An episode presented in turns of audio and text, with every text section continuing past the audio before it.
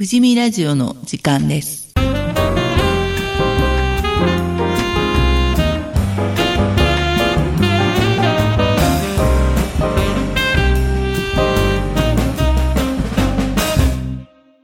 この番組は前橋市富士見地区地域づくり協議会がお送りします。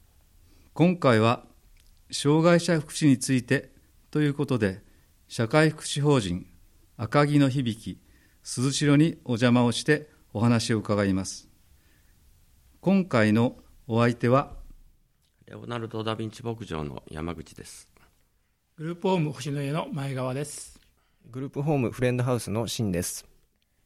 第二通草クラブの角田です。はい、鈴代の角田です。地域づくり船津です。地域づくり岡田ですでは最初に今の障害者福祉について取り組んでいるお仕事についてお話しください。では自己紹介の順でいきたいと思います。お願いします。はい、えーレオナルド・ダ・ヴィンチ牧場。日中活動系のサービスになるんですけれども、えー聞き慣れないと思いますが就労継続 A 型という事業を行っています、えーまあ、基本的に利用してくれる障害者の方と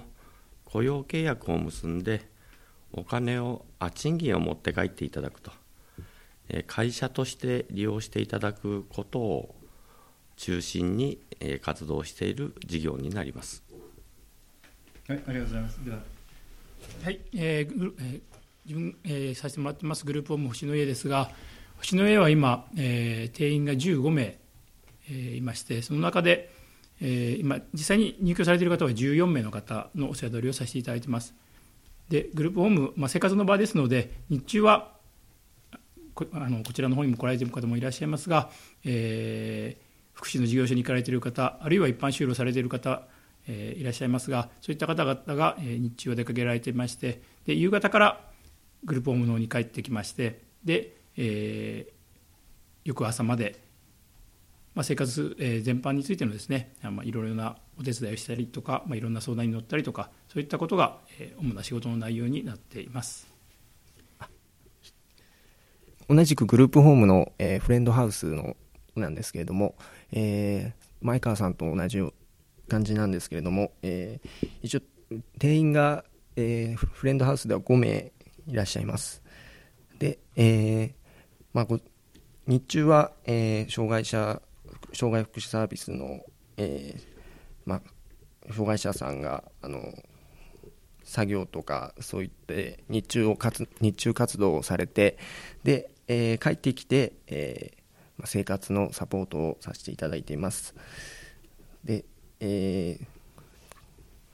帰ってきた後は、えーまあ、余暇とかで、えー温泉に、えー利用者さんと行ったり、えーまあ、カラオケに行ったりとか、まあ利用者さんの誕生日の日は誕生日を誕生日会をしたりというイベントのも行っています以上です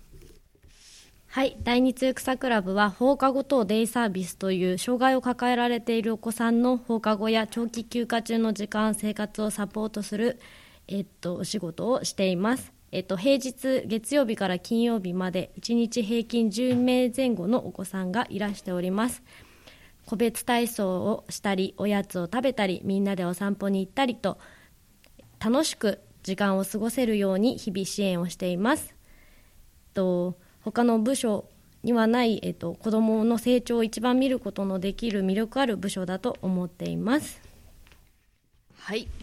えー赤城の響きで今の第二中草と、えーフレンドハウスのご紹介がありましたがその他に、えー、と仲間それからここの鈴代それからサービスステーション中草ヘルパーステーション中草、えー赤城相談支援事業所という形、えー、12388えー拠点を持って、えーさせていただいています。富士見の中の小沢、田島、時沢、えー、3カ所で、えーの地域の皆様にお世話になりながら事業を展開させております。えー私は今、鈴代の管理者をさせていただいています。はい、簡単ですが以上です。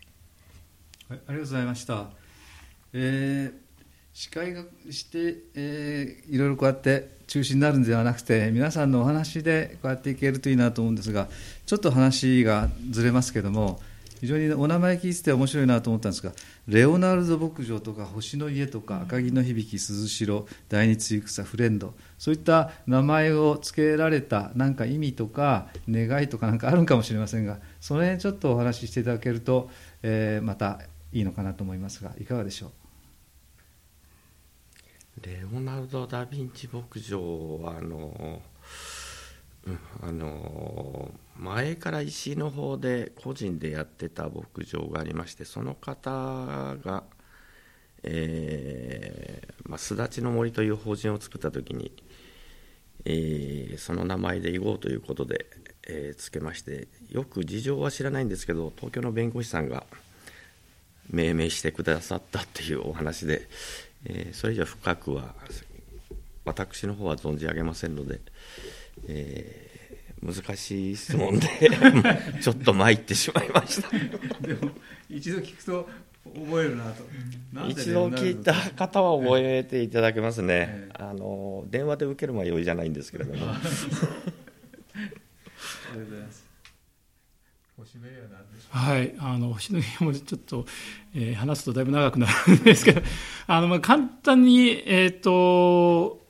正直言うとすごくあの単純なことなんですけれども、えーとまあ、星の家作るにあたってですねぜひともそういう、まあ、地域の中で障害のある方のそういう試験というか、まあ、必ずこれよということではなかったんですけどもあのあるあの方からのこう特使っていう形ですかね。あのぜひとも作ってほしいという形であの応援してくださった方がいて単純にその方の名前が星野さんだったというところで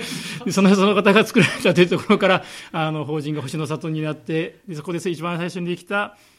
グループホームで星の家というところだったんですけどただあので実はでも一応あの理由として紹介しているところにあの、まあ、意味合いを多分後付けたということなんですけど後から付けた名前という中ではあのやっぱり、まあ、いろんな方がこう住まれてるあのお住まいの本当に生活の場っていう中では、まあまあ、遠くから見るとこう普通のこの空の星のような形で本当に、まああのまあ、本当に山ほどあるような星の中の一つ一つ一人お一人一人かもしれないんですけどただ実際の一つ一つの星っていうのは一つ一つ見るとやっぱりすごく大切なあの輝きを持っていたりとか、まあ、あの太陽で言えば本当にそこに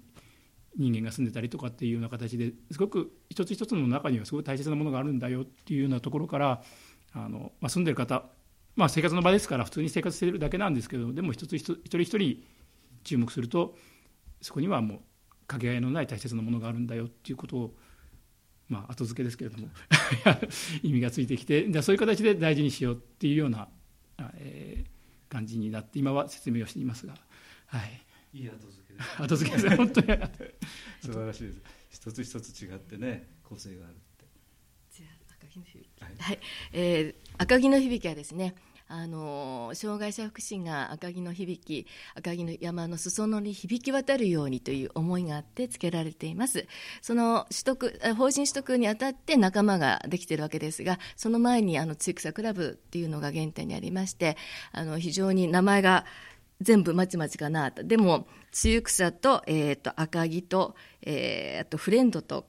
っていうのが、まあ、基本仲間とフレンド同じような意味合いでやっぱり仲間だったりみんなみみんなが本当に一人一人がみんな仲間でつなぎ合っているっていうような意味合いです。それとここの鈴代はですね時沢に来るときに、えー、何か地域の方にっていう思いがありましてあのここは時沢大根が非常に有名なところであのその七草の一つ大根を入れただきまして鈴代という名前にしました。建物もご覧になってわかるかと思うんですが、えー、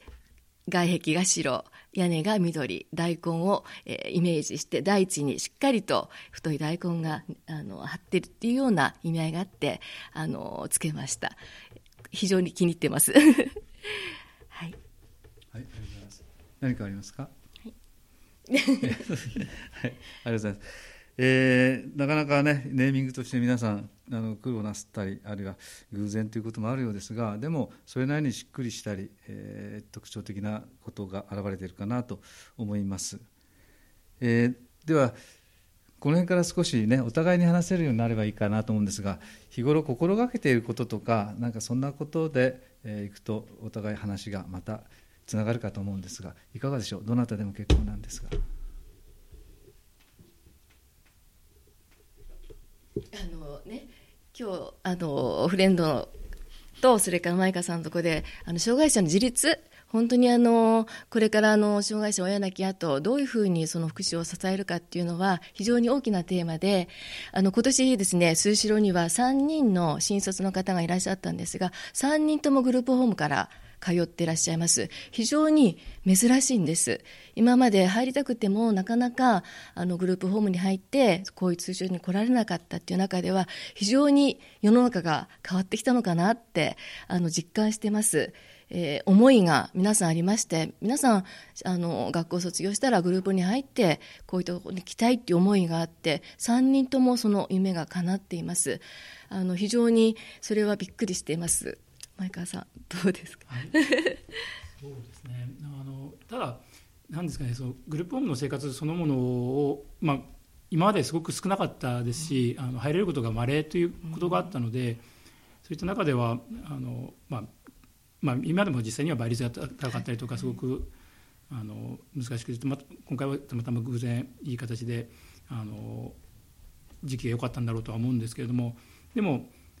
だからといってそのグループホームの生活をすごく特別なものであったりとか、あとグループホームってこうじゃなきゃいけないとかっていうような形にはしたくないなっていう思いがあって、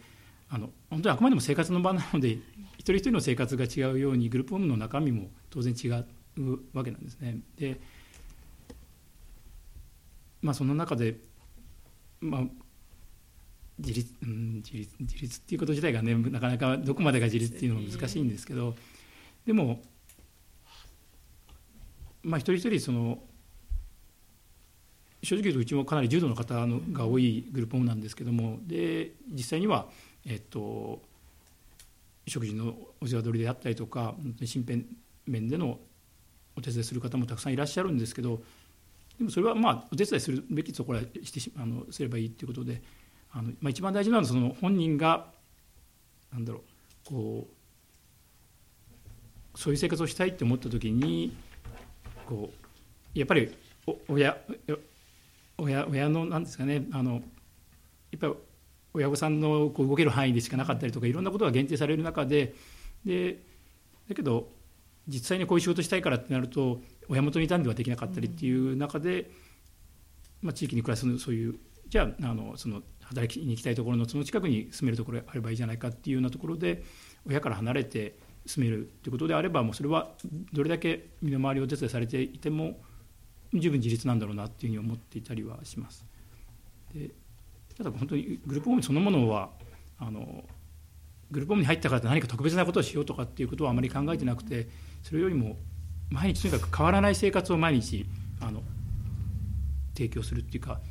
で、まあ、いろんな生活の場では生活あの実際に日中活動の場ではいろんなトラブルがあったりとかいろんなこう心の中でこうストレスを感じていたりとか逆にすごくこうテンションが上がってきたりとかっていうことがあると思うんですけどもでも帰ってきたらいつもの平らな生活に戻るっていうようなことを心がけてあまり難しく考えすぎないで本当に生活の場として平らに戻そうっていうことを一番心がけてるのかなっていうふうには思っています。グループホームとするとその外へ出て働いている方たちが帰ってきてほっとできる場所がまず第一と。そんな感じですね、はい、それとやっぱりその親御さんたちがあ亡くなることも当然あるわけですからそこでの、うん、生活の場を確保しておくっていうんですか？そういったことになるわけですかね。そうですね。まあご本人そうですね。必ずあの親がこっちに行くから自分も同じ方に行かなきゃいけないとかっていうことではなくて、そうですね、やっぱり本人が行きたいっていう方向に行けるようにサポートするためにはやっぱりそういう生活の場っていうのはすごく大切なんだろうなっていうふうに感じてますね。皆さんはあれなんですかねそのグループホームで14名ぐらいいらっしゃるということですけどそれぞれ夜とかそのお風呂とかそういうのはどなたかヘルパーが来られたりとかそういう方もいらっしゃるんですか？あそうそうですね。あの普通に、えーと、こちらのスタッフがあの入浴介助されてるあのしている方もいらっしゃいますし、うん、えーと、もちろん自立されている方もいたりとかさまざまですね。あの当にあのおトイレの介助も必要な方も当然いらっしゃいますし、うん、あのいますけど、まあはい、完全に自立されている方もいらっしゃいますね。グループホームのその入る自立度っていうかなその辺っていうのはどの辺のラインがなんかあるんですか？いや特には設けてないですね、ただあのその身辺自立がどのくらいできるかっていうよりは、まあ、これは別にグループホームだけじゃないと思うんですけど、あの結局普通の民間の方のシェアハウスなんかでもそうだと思いますけど他の方と一緒に暮らすわけなのでやっぱり一緒にいてあの周りの方に苦痛を与えるっていうことが出てきてしまうとなかなかやっぱり難しいのかなと思いますけれどもどれだけあのいろんな面でお手伝いが必要な方でもでも他の方とその方がそばにいてお互いが苦痛でなければ十分に住みうるのかなとは思って介護の状態とかうんぬんじゃなくて、そのね。まあ、ルールを守った集団生活とかその辺が一つ大事になる、ね、まあ、ルールも、ね、難しいですけどね。どこまでがルールっていうのは分かんないですけどただまあもちろんいろいろ。でルールそうですね。ルールもあまりグループホームで勝手にルールは作りたくないなっていう思いがあってただ、まあ、お互いに住む中でこれはやめてほしいよねっていうことはそうですね。お互いにこうやめていただいたりとかっていうことはもちろんあるんですけど、うん、そうですね。決まった時間とかね、はい、ご飯食べる時あないです。皆さんも好きな時間に食べてますね、はい、はい、好きな時間にある程度。ただ譲り合うとかねそういうのは、ね、ありますね。でお互いにそそのずらした方がお互いにそれがあの心地よければずらせばいいだけのことなので。基本的にじゃあ6時になったからご飯ですよとかそういう生活ではないということですよね。はいその方がそ望んでればもちろんそれで毎日一緒に食べたい方もいらっしゃる必ず一緒に食べたいそういう方はいいんですけどね。今14人ですか。ね、今そうですね。でまあ実際定員15なんで、まあ残り一枠でいろんな方体験利用っていう形でされてますね。でだからやっぱりその体,、まあ、体験利用の方だけでもないですけども。やっぱりそこでちょっとちょっとした組み合わせがずれることによってあの皆さんのこう微妙なバランス崩れたりっていうことも出てくるので、まあ、そこら辺をこう見ながらですかねだからごご本人のそこを望む通りだけにはなかなかならない部分があってやっぱりバランス考えてじゃあちょっとこの時間帯待ってましょうねとかっていうんで待っていただいたりというのも当然出てはきますねいっぱいあの集団生活になってきちゃうので。特徴があってね、マイカさんの方が完全にグループホームにあのグループホームをされていてレオナルドさんが日中家をされててたまたま赤木の響きは両方、うん、あのあるというような形ですね今ね。なんかグループホームであれですかねいや僕もあの前川さんの今お話聞いて、うん、あのすごい勉強になったんですけれども、やっぱりあのその利用者さんがいる中で、まあ、いろいろまあ、その人にとって、まあ、いろいろ個性的な部分とかあってでさまざ、まなあの性格の人が集団の場で、えー、生活してるっていうところであのやっぱり親元にいたらできないことっていうのは多分結構あるとななんて自分は今ちょっと振り返ってみたら思ったんですけどもその中でもあの集団の場として、えーまあ、無意識にあのまあ、ちょっとお風呂譲るよなんてそういう少しなやり取りなんですけどもそこがなんかあの、まあ、家にいたらできない親の親の生活と一緒だったらできないけどやっぱそこがやっぱ強制してあの集団で生活してで自立に向けてあのできてるのかななんてあのちょっと日々振り返ってみて前田さんのお話を聞いて思いましたね。はい、実際親御さんと話してそのグループホームに入った後と前を比べた時何か変わったとかっていうお話はあるんですか？そのグループホーム、うん、あのそれはよく言っていただける中ではあのなんていう自分の意思をはっきり言うようになってきたっていう感じですね。逆に言うと多分家庭にいらっしゃる時にはパターンが分かってるしであの逆に先回り先回りして親がいろいろやってしまってたところが多かったんだと思うんですけどもあの正直言うとグループホームだともちろんもうパターンであの先先々時間でやってしまうところもありますけどでもそれをその通常のパターンとちょっと違うことに関しては自分でやっぱり求めてこう言っていかないとダメだったりとかっていう中であのすごく自己主張が多くなってきたっていうのが あの、ね、逆に言うと親御さんはちょっとそれであのびっくりしてされてるっていうところもあったりするみたいですけどでも反面あのすごく喜んでいただいているところでもあってあのものすごいこう主張してますねとかっていうのを言われてますね。いやそうじゃないと逆に言うとこっちは主張がないと忘れちゃってたりしてたのかなって思ったりとかってね反省するところでもあるんですけどでもやっぱそういうところは出てくるのかなって思ってますね。レオナルドさんの方ではい。かがでしょう？その利用者さんというか実際には働いていらっしゃるわけですよね。就労 A ということですから、はい、その辺での変化とか何かその特にまた馬に接するとかいうのがありますがその辺はどうなんでしょう？か、はい、あのうちの方はやっぱり日中系なので今話してくださったグループホームさんまたは自宅から生活の場が安定している人でないと通えないっていうのが事実なところであります。で仕事ということであの冒頭にも説明したんですけども、まあ、うちは特徴的で馬を飼っていまして動物の癒し効果っていうところも狙いの一つにあるんですけれどもやはり物を言わない動物、えー、態度で示してきますので人と付き合うことがどちらかというと苦手な知的障害者の方がいらっしゃるんですけどもそちらの方もやっぱりうん物を言わないので可愛がるっていうのはまあ統計は取ってないですけど印象では残っています、えー、馬に会うために来るっていう方も事実いますので、えー、その中でもうちの方はやっぱり就労継続 A 型というので雇用契約を結んでますので基本的に経済的な自立の一部を担えればいいかなと、えー、社会保険の方にも皆さん加入していただいてますので年取った時の年金ですね、えー、普通に一般の年金をもらっている方よりは厚生年金が上積みになりますので年取った時に少し贅沢ができるかなと。まあ、実際今1万円手元に社会保険なんかで本人自己負担してますけれども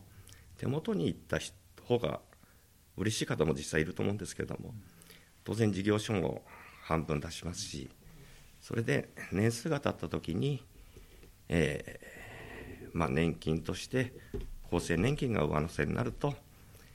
少し楽な生活が送れるのかなということで、えー、実際少し無理しながら A 型を継続しているのが事実です。皆さんのその就労ということでお仕事はどんなことをなさってるんですか、はい、あの馬をまあ、馬といってもポニーなんかですと、えーまあ、富士見地区もありますけれども特に前橋関係が伸びゆく子どもの集いっていうのを今やってますのでそちらのイベントに参加して子どもたちを乗せてと子どもたちがあの「ありがとう」っていう言葉を使ってくれるんですね。乗った後に。で普段あのあまり感謝される言葉が少ない人たちなので喜んで私も行きたい私も行きたいっていうパターンになるんですけどもやはり安全は第一にしなくてはいけないので、まあ、そのために練習しようねっていうことで、えー、中で馬を引っ張ったり、まあ、世話をしたりまあ、基本はそういうことをやっていまして、まあ、馬にやっぱり触れない方もいるんで、えー、いろいろなところに出かけていって作業して、えー、賃金を稼いでくるっていう、まあ、その方に合ったものが探す、まあ、全部を用意するとうちも20名いますので20通りの仕事は用意できませんので、えー、うちの方で用意したものの中で、えー、皆さんに選んでいただいてでなおかつその中で一番評価が得られるというか本人が得意な部分そこに携わっていっていただこうというのが基本的です。でまあ、生活の場でもあると思いますけどもやっぱり日中の場でも人間関係やっぱりありますんで、えー、やっぱり、間違った自己選択をして嫌いな人でもやっぱりいいっていう方もいるんでその辺はまあ本人が本当の気持ちを話せるようなやっぱり支援が必要なのかなというのは日頃感じているところですね。先ほどの星の家の自己主張というかそれができるようになると、まあ、そういったのと似たようなことを目指すというのはやっぱり障害者の方の場合特にあるんですかね。就労関係で特に何かありますか？今あのさんのとこかなりあのお給料もたくさん出してるんじゃないかなっていうふうに思うんですがうちもあの小沢のところに仲間というベーカリー、えー、仲間パンを抱えてるんですがあの非常にあの、えー、グランドのあのあそこはサッカーグラウンドのあの東側のもんですがちょっと奥まっていて地域の皆様がこんなところにパン屋さんあったのとかこんなところに福祉施設あったのってもう10年ベーカリーやってるんですがまだまだあの皆さんにあ全然まだまだ知られてないんだなってよくあの感じます。であの本当にそうなると私たちがやるのはやっぱりいろんなところに持って行って訪問販売するっていう今手法なんですがなかなかあの地域の方々にこう来ていただけないくってここなんとかあのパンをやるのにはやっぱりあの市役所とか、えー、県社協とか施設他の施設さんに、えーと、注文をいただいてね持っていくような形で今させていただいているんですけども本当にこの富士見の地域の中に、えー、やっぱりまず知っていただくこと。皆さんにやっぱり施設の中にこう来ていただきたいなっていうふうにあの思っています、えー、そのグランドのすぐそばに今度赤城相談支援事業室もできたんですけども、えー、地域機の中誰でもいいんです。あの障害に対して、えー、相談したい方も誰でもいいんですね。本当にあの皆さんにこう来ていただきたいなっていうふうに思っています。それからあの、まあ、10年経ったので、えー、感謝祭を年に1回、えー、10月の第4土曜日でしたっけやってるんですけどもそういったところで多くの方々に来ていただいてまずまずあの施設を知っていただいたり皆さん障害者の方とこうあの普通皆さんと普通なんだってもうみんなあの仲間なんんだみんな友達なんだみたいなあのふうに思っていただけたらな。でもまだまだ私たちのあのそういったこう社会啓蒙啓発っていうのも全然足らないんだなって。で例えば施設にボランティアさんお願いしますって言ってもなかなかそういったあのこともできなくって本当に思いがあってもなかなか何から手をつけていったらいいのかわからない、まあ、こういったことをきっかけにねこれからもあのそういったことをしていきたいなっていうふうに思ってます。何かありますか？あのこの若手の2人はですね、うん、えー、21年の4月にあの同期で3人入ったんですね、学校、えー、大卒から3人入ってあのこれからのねあの赤城の響きを非常に背負っていく2人であの今回、えーと、来てもらったんですけどどうですか？赤城の響き若い人から見て。そうですねあの まだ法人もあの10年ということであのそんなに年数も経ってないのであの本当に同年代の方がいるので働きやすいと思います。またあの地域でやはりあのいろいろな活動をされている方が多いので利用者さんもあの富士見の方が多いのであのスーパーや いろんなところであってもあの気軽に親御さんの方から声をかけていただけるのでこうやっぱ地域にあるとそういうふうにあの人とのつながりも深くなっていくのでそういうところがすごいいいと思います。あはい、えー、っと、まあ、赤城の響きはあの学童から、まあ、あの成人、まあ、あの就労継続 B 型とか、まあ、生活介護とかでまたその後があのまがフレンドハウスとかあのまあ、そういった生活をサポートするところっていうところで、まあ、幼少期から成人にかけてってところで幅広いあの支援が提供できる施設だと思っております、はい。まあ、今後も、はい、どんどんどんどん良くして障害者福祉全体がいいようになっていければと思っています、はい、そうですね。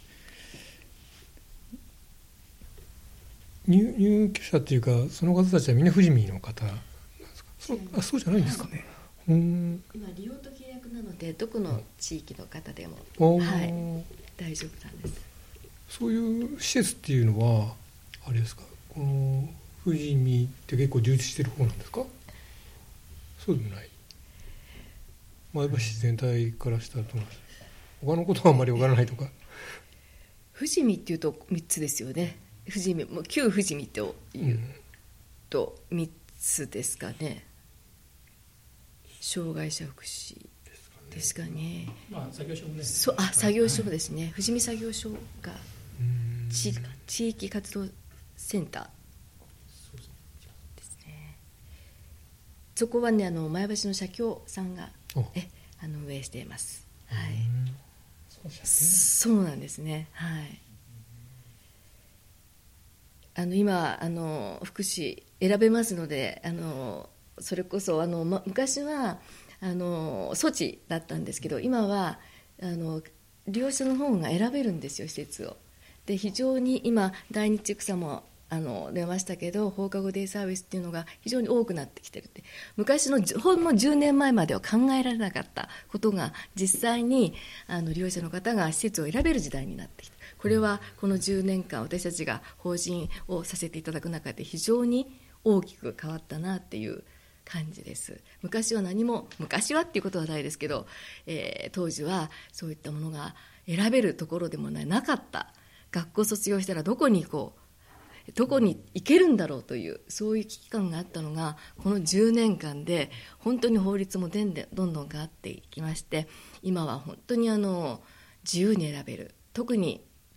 あの下田さんがいる第二つゆくさ、えー、つゆくさクラブっていうような放課後デイサービスが本当に県内非常にあの多くなってきました。なので、えー本当に考えられないような時代が来たなっていう感じですよね。今でもまだどんどん増えてます放課後デイサービスは。はい。グループホームも増えてますよね。そうですね、ええまあ、まだまだニーズには追いついてないですけど、でも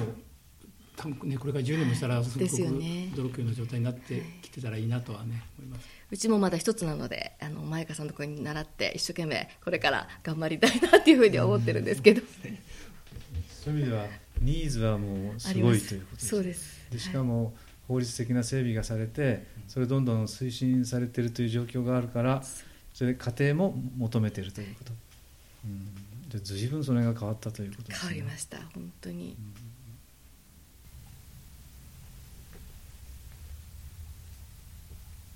うちなん。かもそうだけど前川さん。とか、まあ、グループホームと生活の場がないとうちには通ってこられないんで、やっぱり第一はね生活の場ですよね、親い本人が言ってたって親御さんが話さないって言えばうん。来られないわけですそうですね。でもだからちょっと先の言われてたそのグループホームで考えるときにまず一番最初に昔から出てきた言葉で親泣き跡ってあったんですけど実は親泣き跡じゃなくて親がある間からやんなきゃダメだしね。あので逆にそうグループホームとかそういう時間があることによって自宅に帰った時にまた親といい関係取れるっていうのがやっぱりあるんですね。やっぱ親が完全に抱え込んでる時って親御さんも大変だしね。お兄さんもいろいろその大変さを受けて大変だからもう本当にだから昔はずっと親なきゃ親なきゃとって言ってグループホームがあるのが絶対的安心感、今はだから学校卒業してすぐに入れるっていうこれすごいことなんですよね。そうなんですね逆にね失敗した方がいい。で当然だから失敗もあるしでも本当に親なき後に考えたら失敗できなくなっちゃうとね。ね。だから結局若い時に入っててダメだった。あもう当然人と人だから合わなかったらやっぱり出ればいいしそれはやっぱ親が元気な時じゃないとダメだし本人も若い時じゃないとね。やっぱり5060になってから新しい生活始めろっていうのは逆にかわいそうだからやっぱり、ね、若い時にやってで戻ったりとかでまたっていうねそういう今まで本当失敗できないで必ずねこのメンバーでなんとか成功させましょうって言ってややってたからで余計大変だったですうちなんかね5年前に作った時にいっぱいならなかったんですよ5人のホー。ムが。4人しかならなくてどうしようと思ってうん。1人の方に大学入れたと思ってねあの外に出したと思って入れてくれって頼み込んだ。うん。そんな時代がすぐまだあったのにもうここのことでバタバタバタってこう皆さんもね選んでグループホームに入りたい。もう前川さんのとこすっごい体験で頑張っててくれてうちの仲間のお嬢さんもいっぱい行ってあの全部受けてくれた体験の場がね体験の場がいいんですよね。ううちもさそれあと一一枠しかないんですけどそれがなくなっちゃうとねね。でうち体験やりたいっつったらうちダメだって言われたんですよその当時前橋に4つでいいから1つだけその1つを体験にさせてくださいっつったらダメって言われて。あそう言うとダメなんですね。の後で言う後でやればよかったですね体験の場に取っといちゃいけないのね。とりあえず産まなかったんでそれをどうしてしなかったかな。うちはそれでよかったんだけどね。でもちょっとやっぱり厳しいですよね。経営的には。まあそうですね。実際だからこのグループホームだけっていうのが一番割が悪いんでねね。も大変だと思います。うちもだからんやっぱり3つないとケアホームって運営できないんですよつ。3つないと1つだと本当に苦しいんです。3棟ってことです3棟だから今15人クラスになっていかないと、経営的には非常に苦しい。ですうちなんか一番グループも大変ですもん。他のところもねだから他の通信やってたりとかそういうところの余力余力で一つずつやってるっていう感じが多い多くてねなかなかグループホームだけであの載せるってかなり難しいですね。渋川のポールスタさんもそうだけどやっぱり15人クラス。やっぱりそのくらいないとやっていけないです、ね、そうですね。それ今増やしていいわけでしょ？どんどん。いいんですいいんです。もうねニーズがあるんだから。こう日中活動やらないですか？はい。日中活動やらないですか？いやだからそうそう。てかねすぐ日中活動やるというよりは本当にだから先ほどその定年後ですよ。その日中どうするんだっていうところを考えていかないとっていう形もあるしまああと急にやっぱりねあの事業所に行けなくなっちゃう人たちもいたりとかっていう中でそその部分を何とかしなきゃっていうのはすごくね今迫られてるんですけど。前川さんがすぐできそうで。いやいやそその手を出すのは 大変だなと思いながらちょっとねでもグループホームよりもあれだよね。今の話って障害者の方の定年後っていうこと？じゃまあそうですね。そういうことですよね。って言ってるんですよね。だから私のところはまだまだ若い施設だからそんな感覚ないんだけど、うん、あのやっぱり前川さんがそういうもう障害の方がそこの年齢に達した時に、どうしようかさっき60いくつの方だとまあね実際に60 65で定年っていう形でね 67の方がもう今2人、ね、ああですかね。そう。するとこう迫るけどうちまだ皆さん若くて学校卒業したばっかりの子ばっかりなので。一人は吉岡の方なんであですよ、ね、両方使わせてくれるんですね。介護も障害も。そうするとあの移行やりやすいんでもう今3日間はヘルパーとデイサービス使ってじゃあ残りの日だけうちに来ていいよ、うん、ねこれ富士見がやってくれるのかどうかですよね、その例はまだうちもないし。そういったケースもあるよね赤木相談にもね。ありますよね。そういったケースが出てきますよね。それはもう市町村の。判断になっちゃってるらしいんで。介護保険の基本は使えないあれのあの人なんかそうだよね。あの人はそうです時代とともに変わっていかなくちゃいけないんだその辺がね、うん、えー、で最後にですね、えー、それぞれこれからどんな方向でとかこんなことができればなっていうようなお話が伺えるといいかなと思うんですがそれについてどなたからでも結構なんですが最後にお話しいただけるでしょうか。はい、あのレオナルド・ダ・ヴィンチ牧場はやっぱり馬を主体でやってますので、えー、まあ働く場所でずっとやってきましたけどもうんやっぱり馬に会いに来る方っていうのも実際今受け入れてますので、えー、癒し系というか疲れたら遊びに来られるような場所で。で働いてる方にはあのこの間保護者の説明会でも大見え切ってしまったんですがなんとか今年は賞与を出そうと、えー、賞与って言えない金額かもしれないですけども、うん、やっぱり働いてる方には、えーね、励みになるような、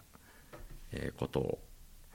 今年はやろうと思っております。まあ、ここで断言しちゃったんで何とかしなくちゃいけないのかな。はいえっと、そうですねあのグループホームの方としても、まあ、さっき事業ってこうざっくり言いましたけど、まあ、実際には、えっと、6名ホームが1つと5名ホームが1つとでアパートを使った2名ホームが2つって形で全部4箇所なんですけどもあの正直言うと6名ホームでも人数多いなって感じがしてますね。やっぱりあの一番ベストはやっぱ2名ホームがぐらいが一番よくてもちろん一人暮らしっていう方もこれからあの制度的にもだいぶできてきましたのでそういった中で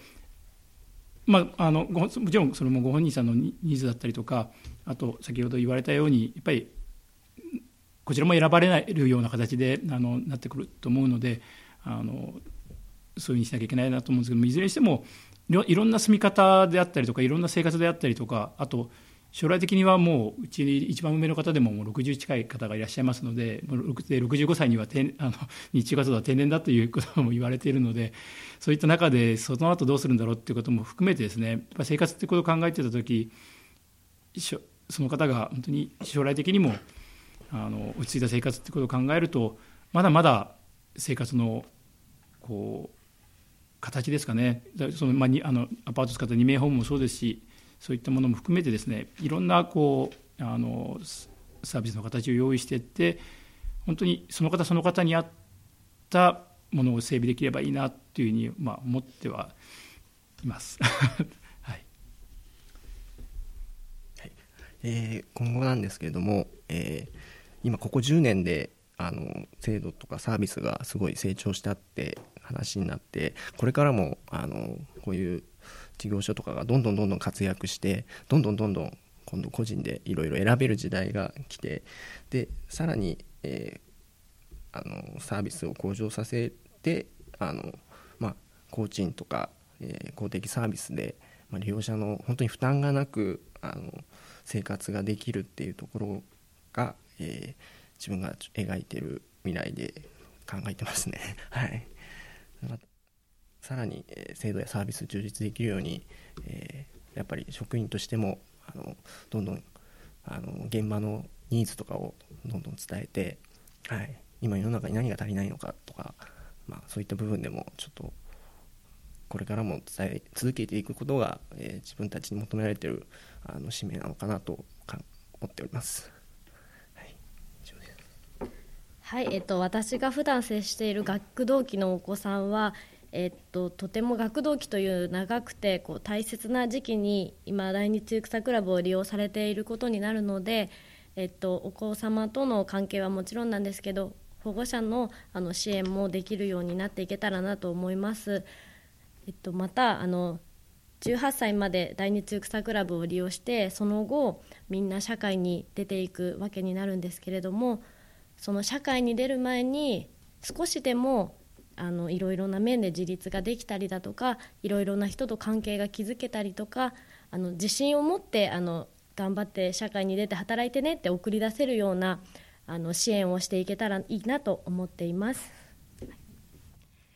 えーとですね、私あのどんなにね重たい障害を持っていても支援さえあれば普通に当たり前に暮らせるんですね。だからその私たちはそれを担っているわけなので、これからまだあの、今、マイカさんのとこも、えー、一生懸命グループホーム頑張ってますし、私たちのところの漁師さんもかなりまだ、えー、皆さん通称なされています。その方たちが本当に地域の中で当たり前に暮らすことのできる社会を私たちは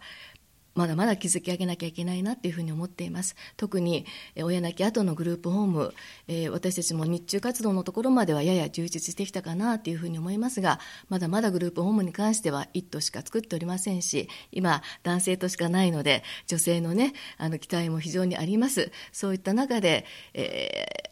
この何年間のうちに実現したいなというふうに思っています。やっぱりそういった思いを掲げないと絶対実現できないというふうに思っていますし、今までもずっとそういうふうな形でさせてきていただいてたので、えこれからも、えー、そういったものに向かってですね、頑張っていきたいなというふうに思ってます。